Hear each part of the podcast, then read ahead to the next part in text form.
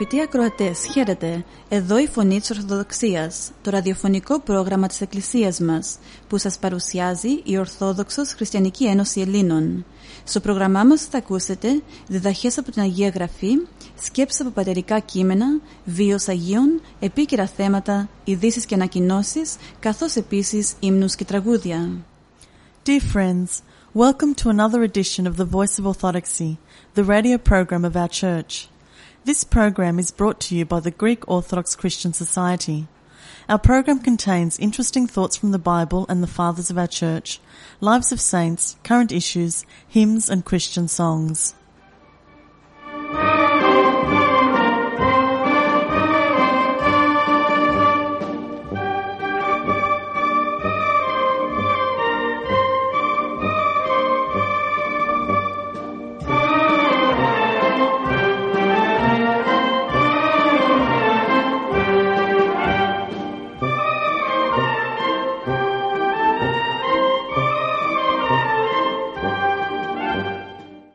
Επί το φρέας ήρθε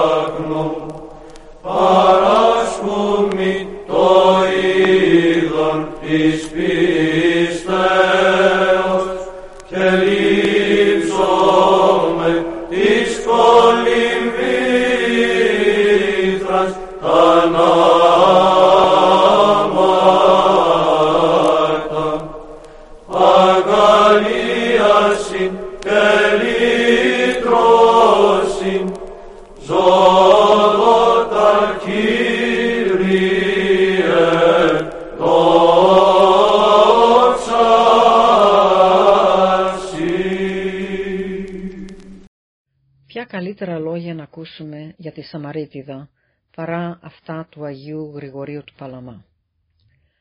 Όλη αυτή την περίοδο που διανύουμε τώρα, απεκτηνόμενοι σε 50 μέρες, εορτάζουμε την από τους νεκρούς Ανάσταση του Κυρίου και Θεού και Σωτήρα μας Ιησού Χριστού, διεκνύοντας με αυτή την παράταση την υπεροχή της απέναντι στις άλλες εορτές. Πραγματικά, όλοι όσοι αναστήθηκαν από τους νεκρούς, αναστήθηκαν από άλλους και αφού πέθαναν πάλι, επέστρεψαν στη γη. Ο δε Χριστός, αφού αναστήθηκε από τους νεκρούς, δεν κυριεύεται πλέον καθόλου από το θάνατο, γιατί δεν επέστρεψε πάλι στη γη, αλλά ανέβηκε στον ουρανό, καθιστώντας το φύραμά του που είχε λάβει ομόφρονο με το Πατέρα ως ομόθεο. Είναι ο μόνος που έγινε αρχή της μελλοντικής Αναστάσεως, όλων και πρωτότοκος από τους νεκρούς και πατέρας των μελλόντων αιώνος. Και όπως όλοι, αμαρτωλοί και δίκαιοι, πεθαίνουν στον Αδάμ, έτσι στο Χριστό θα ζωποιηθούν όλοι, αμαρτωλοί και δίκαιοι, αλλά ο καθένας στη τάξη του. Όταν καταργήσει κάθε αρχή και εξουσία και δύναμη και θέσει όλους τους εχθρούς του κατά, κάτω από τα πόδια του, τελευταίος εχθρός που θα καταργηθεί είναι ο θάνατος, κατά την κοινή Ανάσταση. Ο Κύριος, κηρύττοντας το Ευαγγέλιο της Βασιλείας πριν από το πάθος, διεκνύει στους μαθητές ότι η εκλογή των αξίων της πίστεως δεν θα γίνει μόνο ανάμεσα στους Ιουδαίους, αλλά και ανάμεσα στους εθνικούς, στη σημερινή περικοπή του Ευαγγελίου. Έρχεται ο Κύριος σε μια πόλη της Σαμάριας που λέγεται Σιχάρ. Σαμάρια ονομάστηκε η πόλη που έχτισε το 880 π.Χ. ο βασιλιάς του Ισραήλ Αυρή, έπειτα το όρος Σομόρ, που ήταν η Ακρόπολη της, και τέλος όλο το βόρειο βασίλειο της, του Ισραήλ, που καταλήθηκε από τους Ασσυρίους το 721 π.Χ. και ο ηγεμόνας τους εγκατέστησε εκεί εθνικούς από πολλά μέρη. Εκεί ήταν η πηγή του Ιακώβ, το πηγάδι που εκείνος είχε ανοίξει. Πρασμένος ο Κύριος από την οδηπορία κάθισε μόνος του δίπλα από το πηγάδι και κάτω, γιατί οι μαθητές του πήγαν να αγοράσουν τροφές. Έρχεται εκεί μια γυναίκα από τη Σαμάρια να πάρει νερό και ο Κύριος διψώντας σαν άνθρωπος τη ζήτησε νερό. Αυτή αντελήφθη από την εμφάνισή του ότι ήταν Ιουδαίος και θαύμασε πως ένας Ιουδαίος ζητά νερό από την εθνική Σαμαρίτιδα. «Αν γνωρίζεις», της είπε, «τι δωρεά του Θεού, ποιος είναι αυτός που σου ζητά να πιει νερό, εσύ θα τους ζητούσες και θα σου έδινε ζωντανό νερό».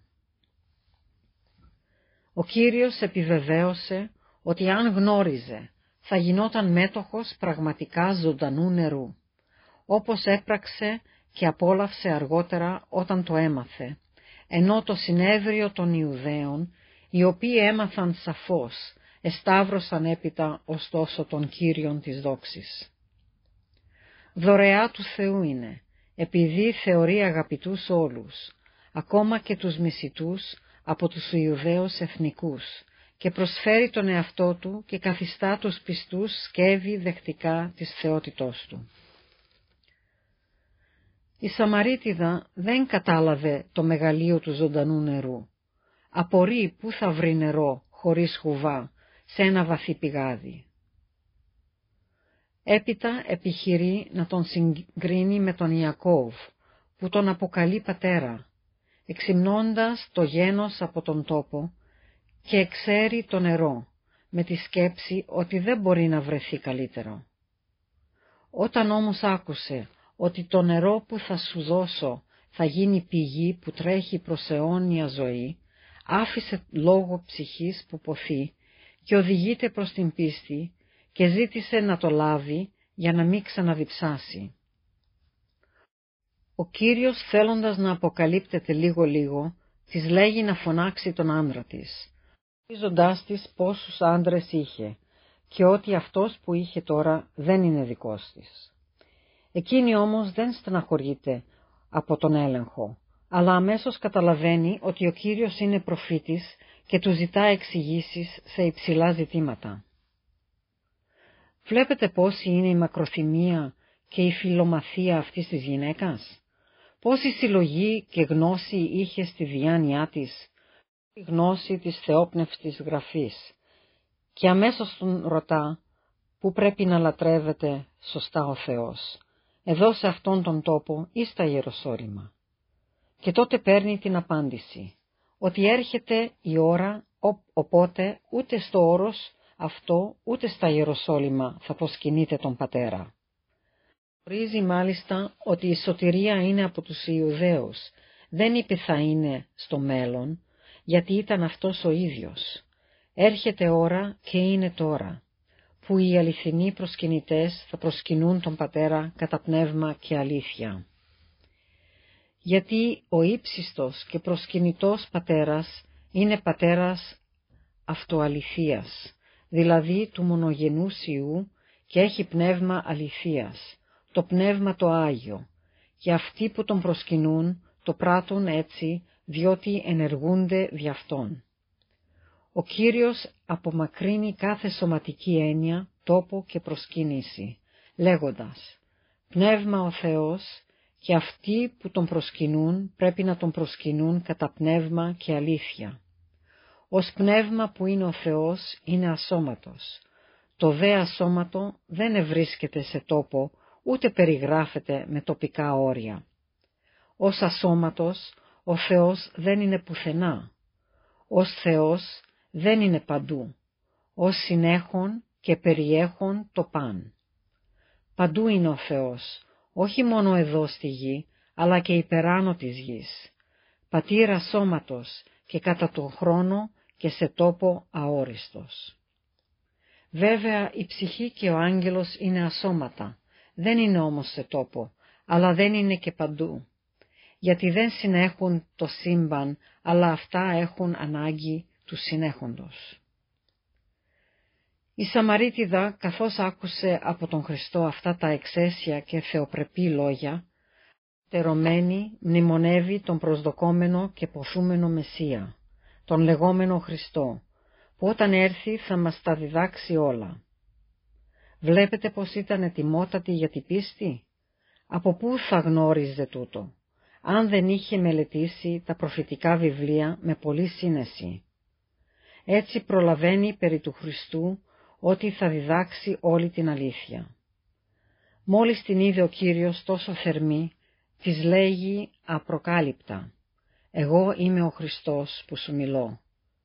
Εκείνη γίνεται αμέσως εκλεκτή Ευαγγελίστρια και αφήνοντας την ιδρία και το σπίτι της, τρέχει και παρασύρει όλους τους Σαμαρίτες προς τον Χριστό και αργότερα με τον υπόλοιπο φωτοειδή βίο της, φωτεινή, σφραγίζει με το μαρτύριο την αγάπη της προς τον Κύριο.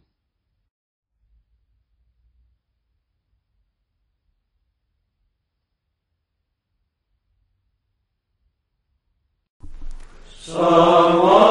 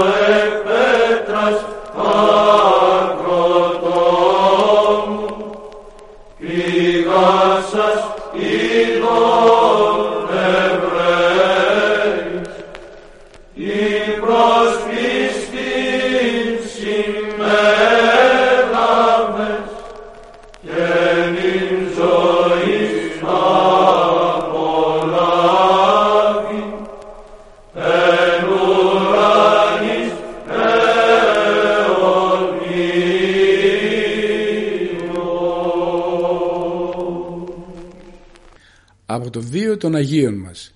Το 29 Μαΐου η Εκκλησία μας τιμά τη μνήμη της Αγίας Θεοδοσίας. Στο πρόγραμμά μας σήμερα θα αφιερώσουμε μερικές σκέψεις από τη ζωή της. Ο Θεοκίνητος Απόστολος Παύλος είπε «Ηρμοσάμεν ημάς ενίανδροι παρθένων αγνήν παραστήσε το Χριστό». Δηλαδή έκανα τους αραβώνες σας με έναν άνδρα, το Χριστό, για να σας παρουσιάσω παρθένο αγνή σε Αυτόν δηλαδή να παρουσιάσω τις ψυχές σας αγνές και καθαρές από κάθε πλάνη και αμαρτία, ενωμένες με την πίστη και την αγάπη σε μια πνευματική νύμφη της οποίας νυμφίος να είναι ο Χριστός. Μια τέτοια ψυχή ήταν και η παρθενομάρτης Θεοδοσία. Καταγόταν από τη Φινίκη και δεν είχε μόνο παρθενικό σώμα αλλά και παρθενική ψυχή. Από ηλικία 18 χρονών έλαμπε για το ζήλο και τη θερμή της πίστη ανάμεσα στις νεαρές ιδεολολάτρισσες γυναίκες. Αυτό καταγγέλθηκε στον άρχοντα Ουρβανό που με κάθε δελεαστικό τρόπο προσπάθησε να την πείσει να αρνηθεί το Χριστό. Όμως η Παρθένος Θεοδοσία έμεινε αμετακίνητη στο ιερό της πιστεύω. Ο Ουρβανός βλέποντας την αδάμαστη επιμονή της εξοργίστηκε και με θηριώδη τρόπο έσπασε τα κόκαλά της και πριόνισε τις σάρκες της. Έπειτα την πλησίασε και της πρότεινε να αλλαξοπιστήσει έστω και την τελευταία στιγμή και αυτό σταθεράπευε αμέσως τις πληγές της. Η Θεοδοσία μισοπεθαμένη απάντησε «Είμαι χριστιανή». Τότε ο τύρανος διέταξε και την έριξε στη θάλασσα όπου και παρέδωσε το πνεύμα της. Ο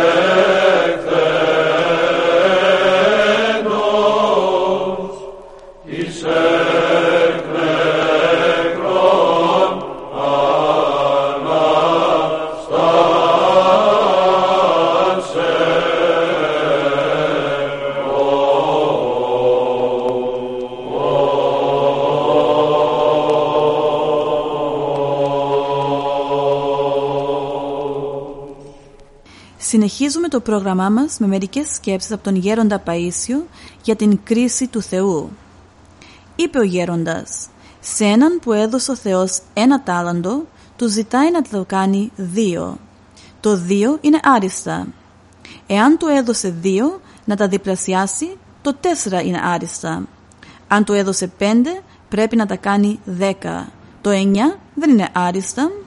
Πολλές φορές το τρία είναι υπεράριστα το 9 δεν είναι άριστα. Γι' αυτό και ο Κύριος είπε «Μην κρίνετε κατόψιν, αλλά την δικαίαν κρίση κρίνατε».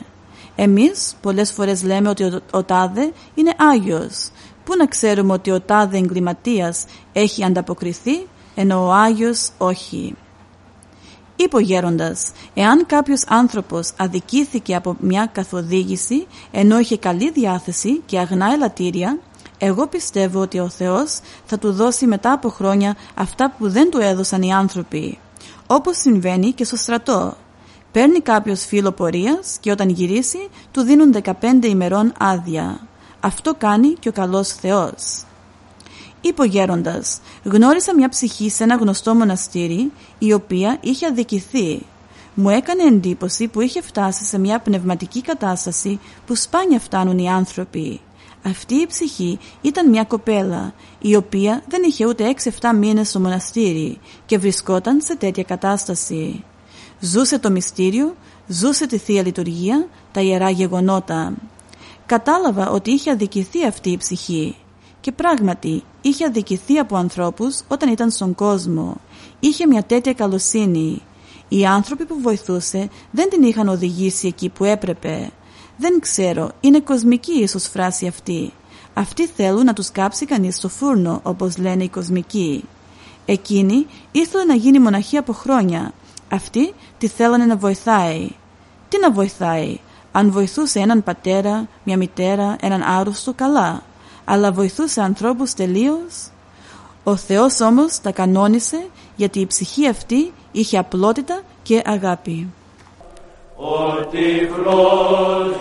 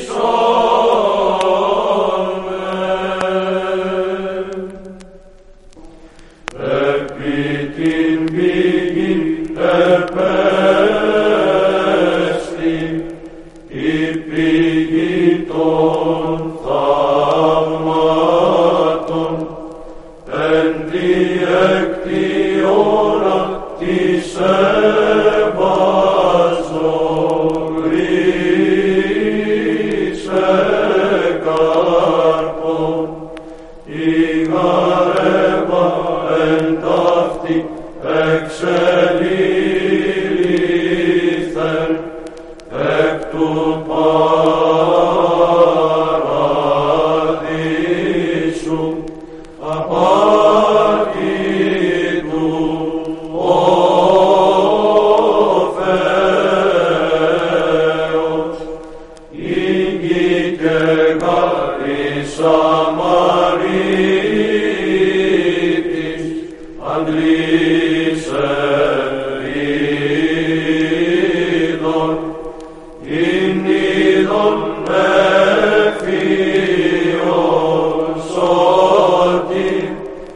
was me.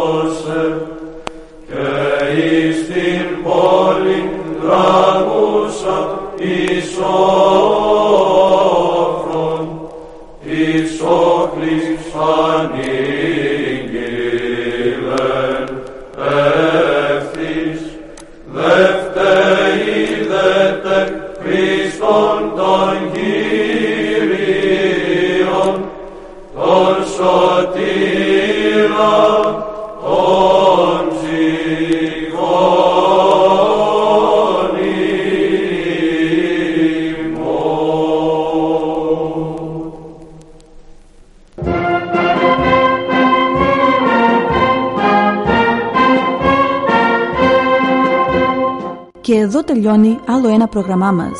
Θα είμαστε πάλι μαζί σας την επόμενη εβδομάδα. Αγαπητοί μας ακροατές, ο Θεός μαζί σας. Χαίρετε. And here we end another of our programs. We will be with you again next week. May the Lord be with you always.